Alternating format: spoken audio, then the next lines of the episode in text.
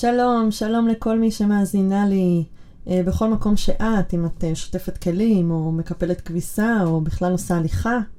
יו, אם את עושה הליכה, אז את אלופה, כל הכבוד לך. אני הדס לוינשטרן, ובהסכת הזה אנחנו נדבר על אלול. אז נתחיל?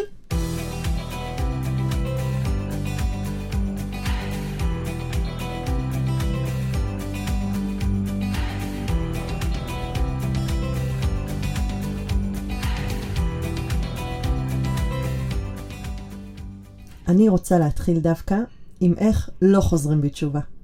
כל השיעורים וה, והספרים שאני קוראת מדברים הרבה על איך עושים תשובה, ואני רוצה להתחיל דווקא עם איך לא עושים תשובה.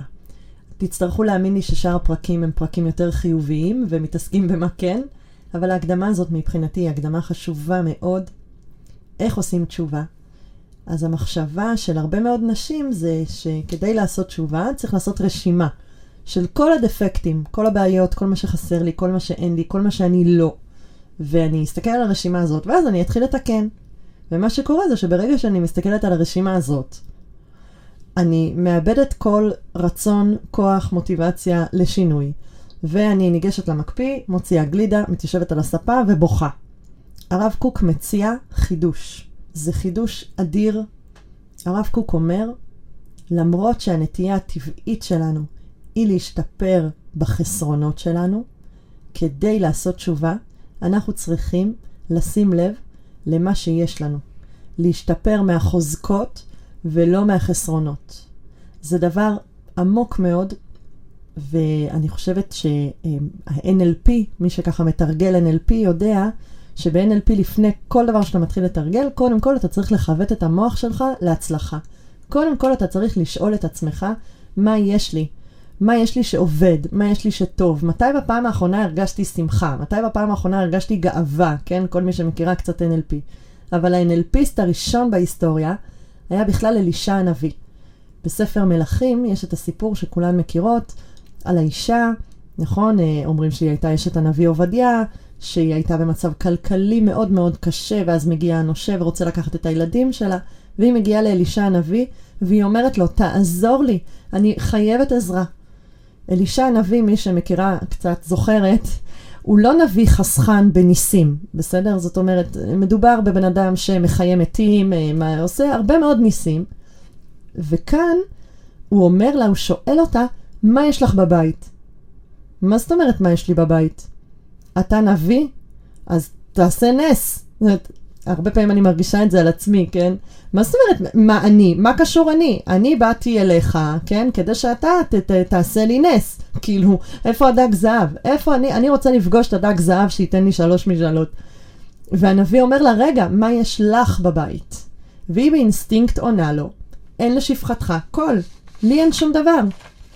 אבל אחרי השנייה שהיא חושבת, היא אומרת, אין לשפחתך כל, כי אם אסוך שמן, היא נזכרת שבעצם יש לה בבית איזה כד קטן, כד קטן. מה זה שווה הכד הקטן שלך, גברת? את בחובות של מיליונים. מה זה שווה עכשיו הבקבוק שמן הקטן המעפן שלך? אבל העובדה היא שכשהיא מכוונת את עצמה למה שיש לה, משם מתחילה הצמיחה. משם מתחיל בעצם אה, אה, השפע לרדת. ויש קטע שאני מאוד אוהבת בספר שנקרא המין הסלע הזה, של הרבנית דינה הורוביץ, זכר צדיקה לברכה. אני רוצה להקריא כמה מילים ממנו.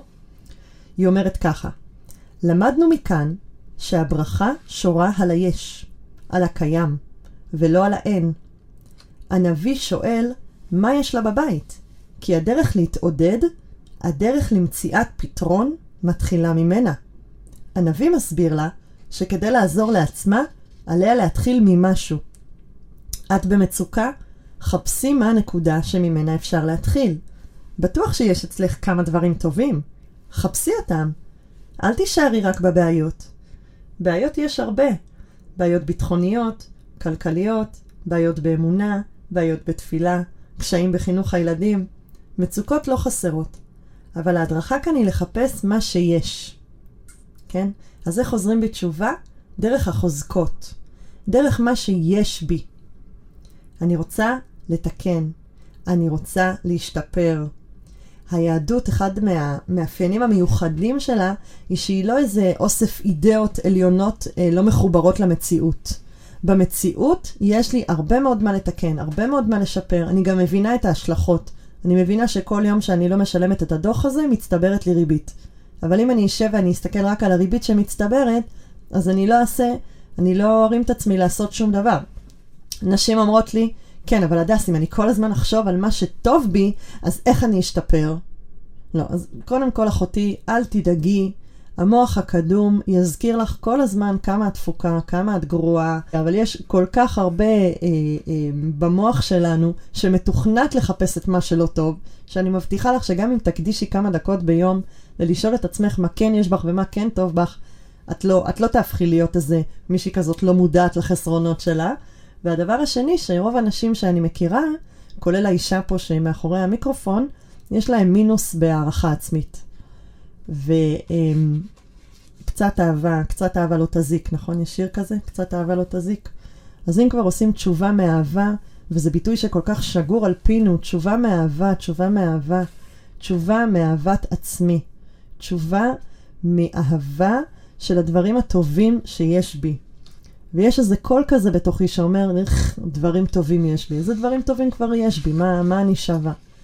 אחד המה, המעכבים הכי גדולים של תשובה, ובאופן כללי של כל תהליך צמיחה והתפתחות, זה אה, הפרפקציוניזם. מכירות את המילה הזאת? כן? אויב האנושות, מקור כל הרוע בעולם, אה, שורש הצרות, הפרפקציוניזם. עד לפני כמה שנים לא הייתה מילה בעברית לפרפקציוניזם. ואני מאוד שמחתי מזה, כי באמת אה, זו מחלה של גויים. אבל לפני כמה שנים המציאו לזה מילה עברית, המילה העברית היא שלמותנות. אני קוראת לזה שלמות למות. מחלוקות הלל ושמאי, נכון? יש לנו הרבה מחלוקות. אז אחת המחלוקות בין הלל לשמאי זה מה נברא קודם, השמיים או הארץ, נכון?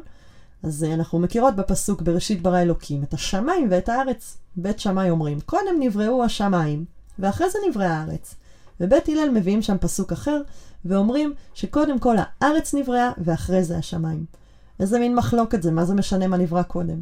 זה משנה כי זו תפיסת העולם של בית שמאי. בית שמאי, שמאי, כן? שמאי, שמיים.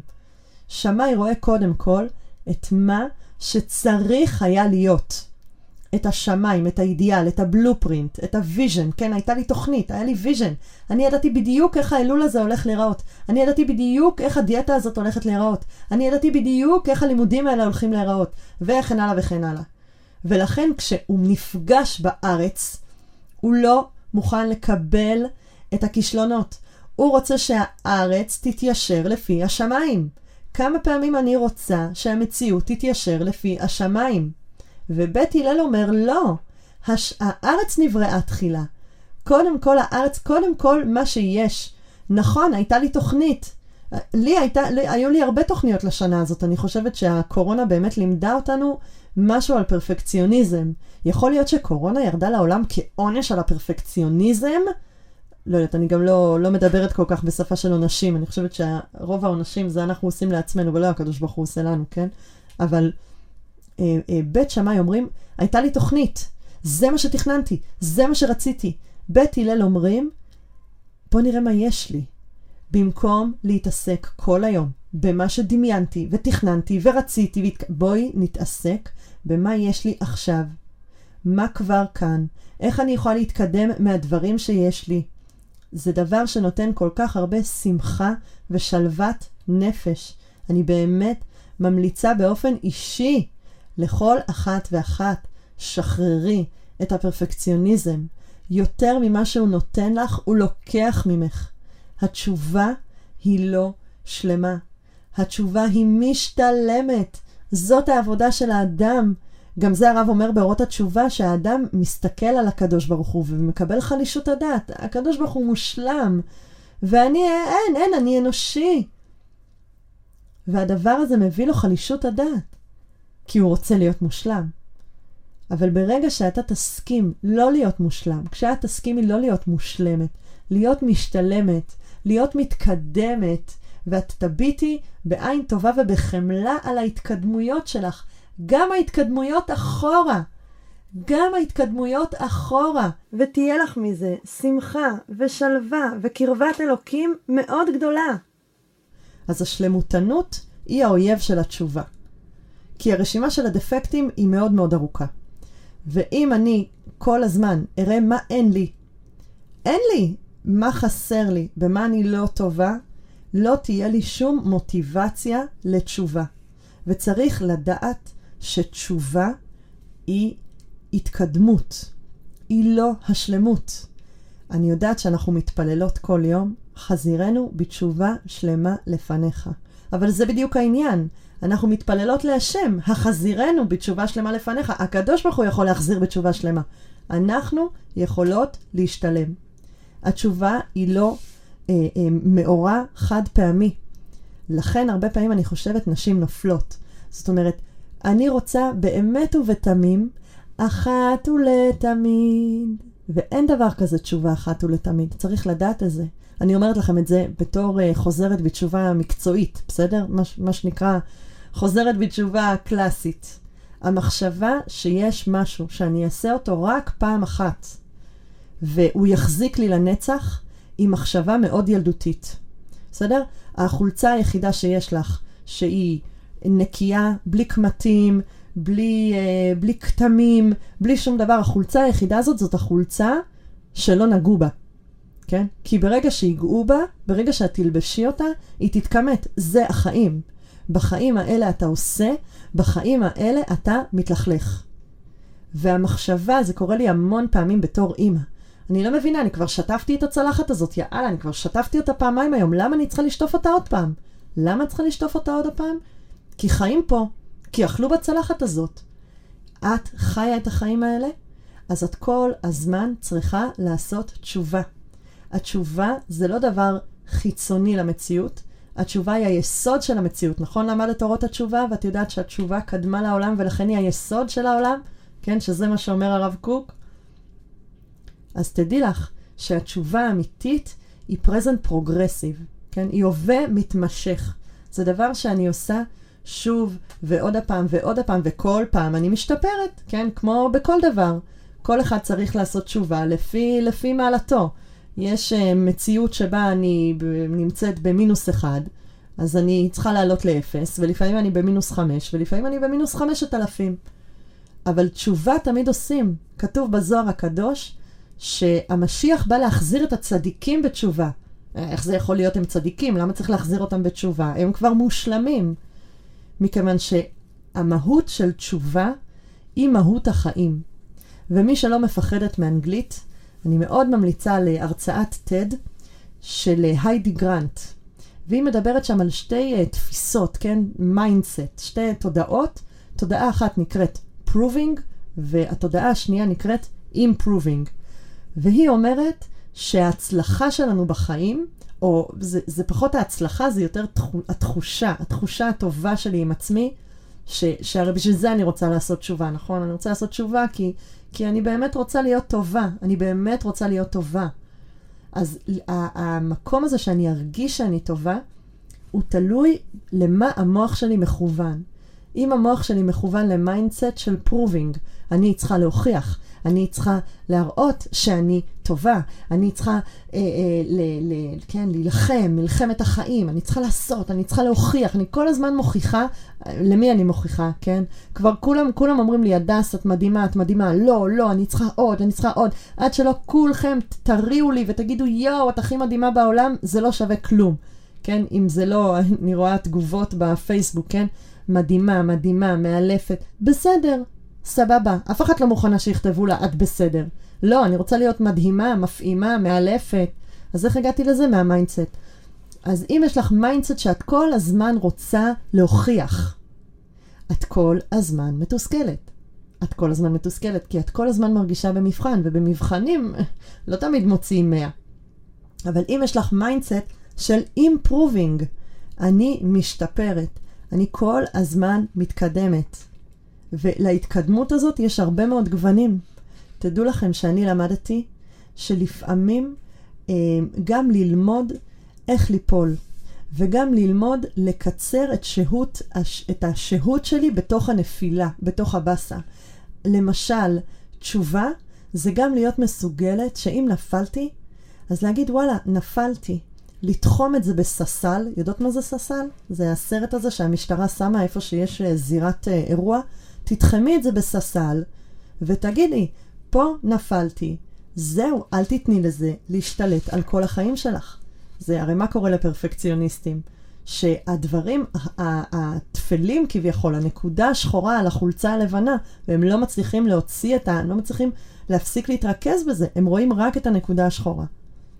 יש לי תלמידה מהממת, מאלפת, היא לומדת uh, פיזיותרפיה, והיא סיפרה לי שהיא למדה באחד הקורסים שתינוק, תינוק שלומד ללכת, הוא ייפול בממוצע אלפיים פעם עד שהוא יצליח ללכת. עכשיו, זה מטורף. זה מטור... ליפול אלפיים פעם, את יכולה לדמיין, את יכולה לדמיין אלפיים דייטים, כן? לא על אף אחת מישראל. את יכולה לדמיין אלפיים טסטים, אה, לא יודעת, אלפיים עוגות שמרים שנשרפות, כאילו, מאיפה, מאיפה יש לתינוק הזה כוח לקום כל פעם?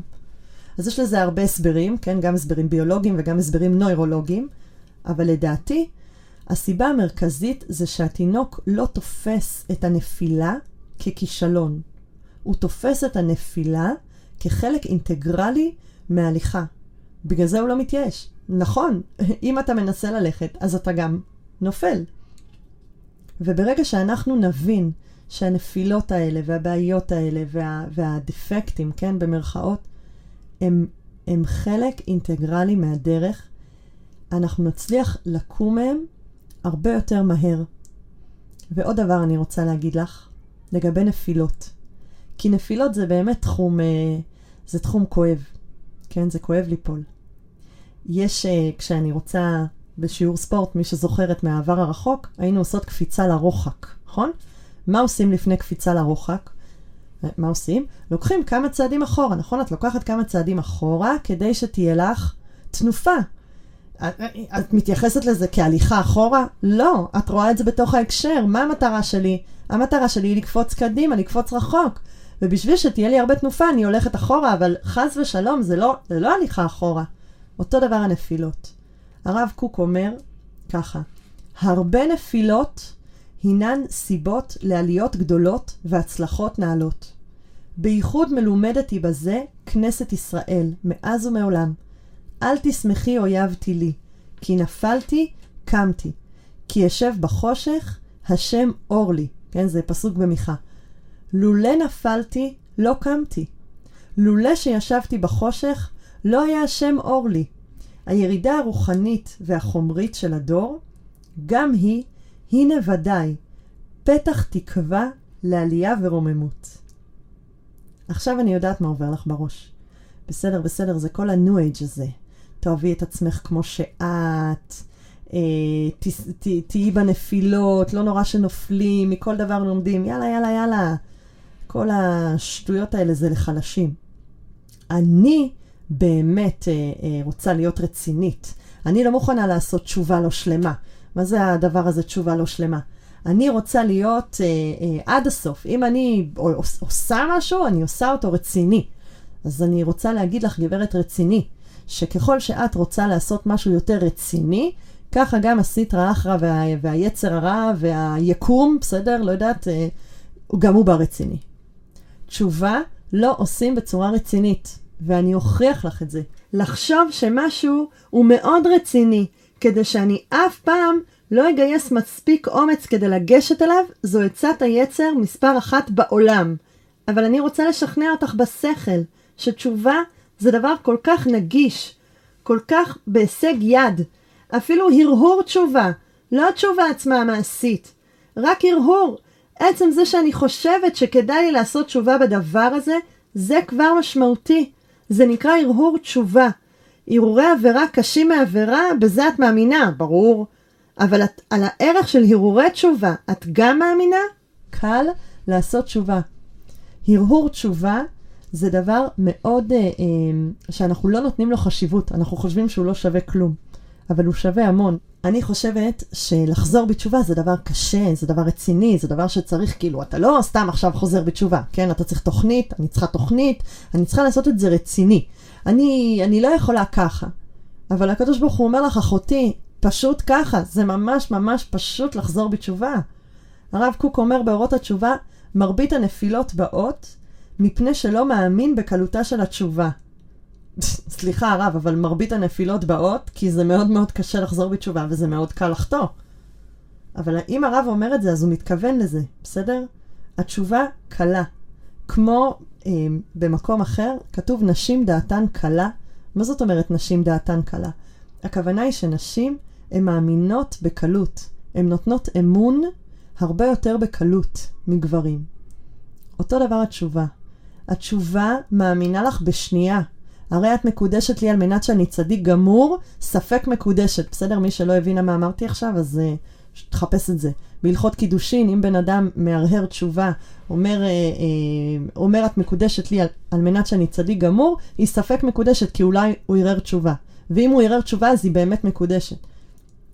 זה, זה דבר כל כך קל. התשובה מאמינה לך ברגע, היא איתך, היא איתך, היא מאמינה לך, זה את שמתבחבשת, זה את שמסתבכת, זה את שאומרת, לא, רגע, אולי זה לא מספיק רציני. לא יכול להיות שזה כזה פשוט. כן, הרמב"ם אומר בהלכות תשובה, שצריך להעיד עליו יודע התעלומות, שלא יחזור לזה החטא לעולם. איך אני יכולה להגיד שאני לא אחזור לזה החטא לעולם? אני יודעת מראש שיש סיכוי טוב שאני לא אעמוד בזה, כן? אז איך יעיד עליי בעל התעלומות? אז בואי אני אראה לך מה חושב בעל התעלומות בעצמו, כן? בואי קבלי את זה עכשיו מהזווית שלו. יש הלכה בעשרת ימי תשובה, גם מי שלא מקפיד כל השנה אה, על פת עכו"ם, בעשרת ימי תשובה שיקפיד על פת עכו"ם. אפילו אם הוא אחרי יום כיפור מתכוון לחזור לזה. מה? מה זה ההלכה הזאת? מה זה רמאות?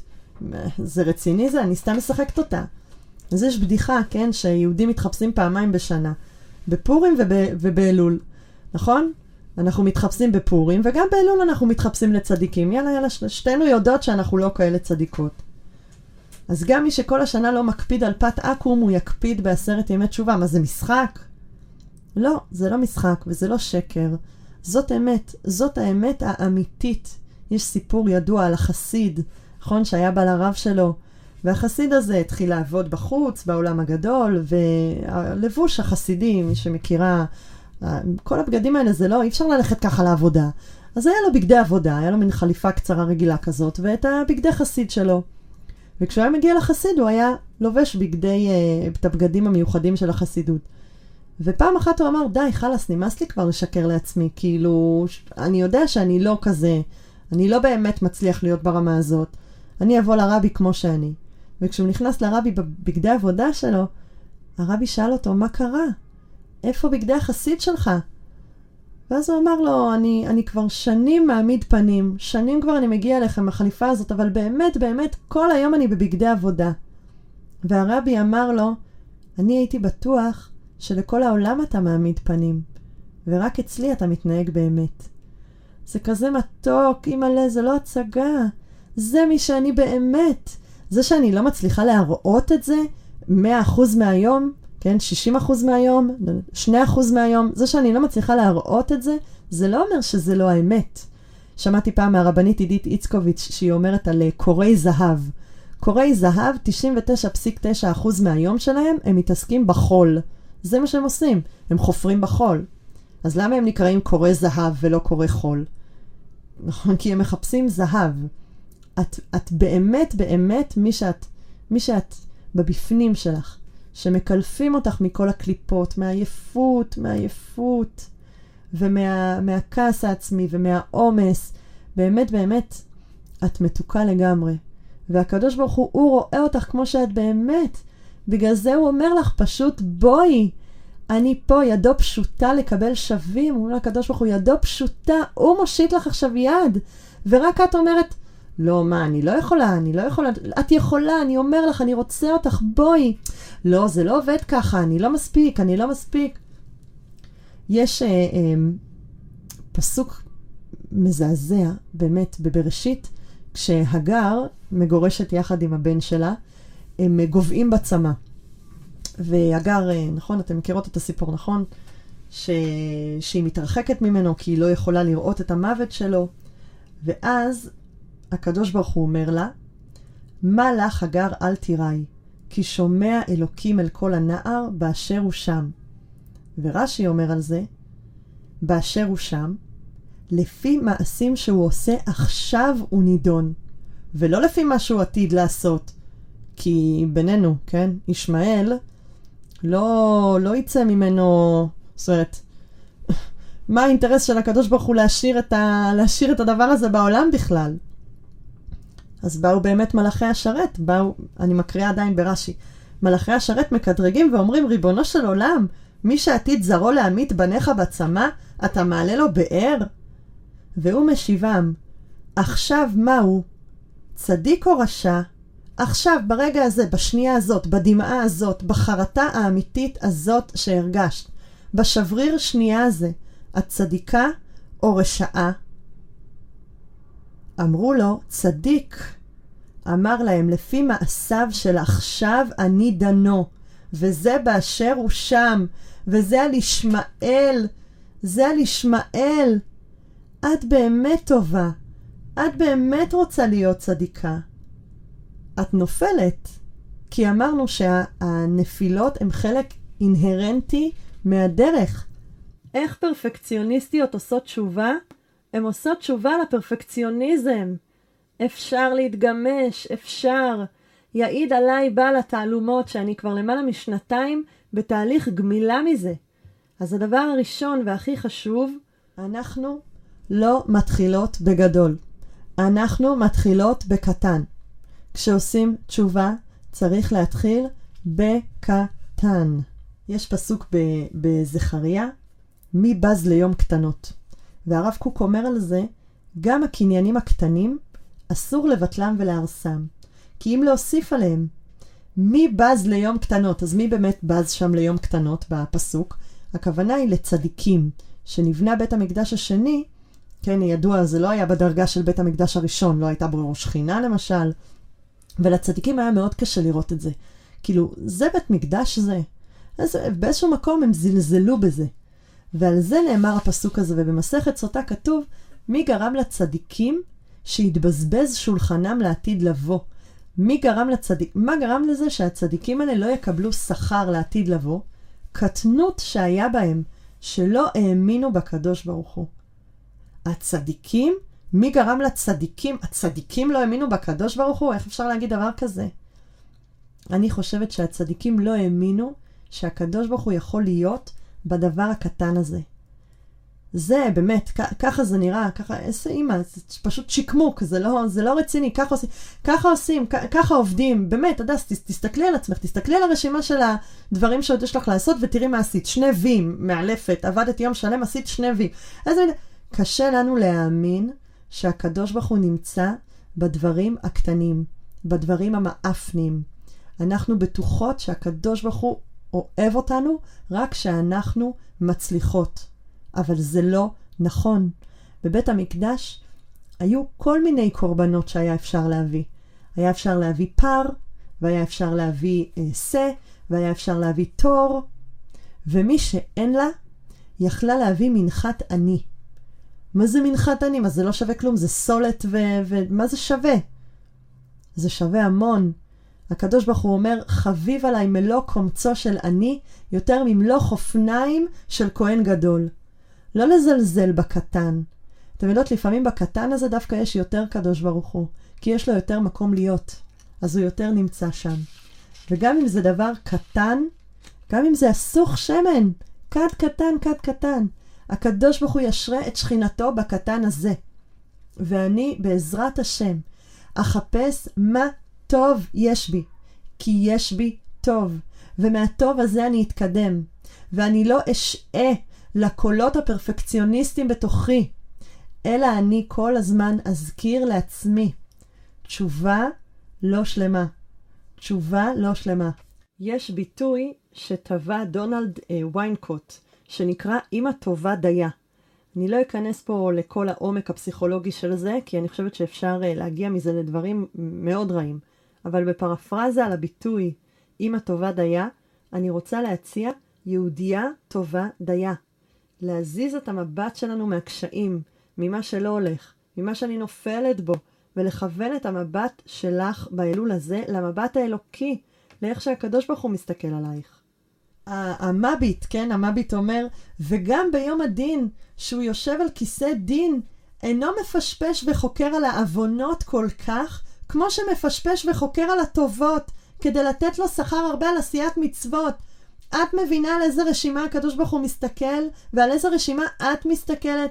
תפסיקי לדקדק בעוונות.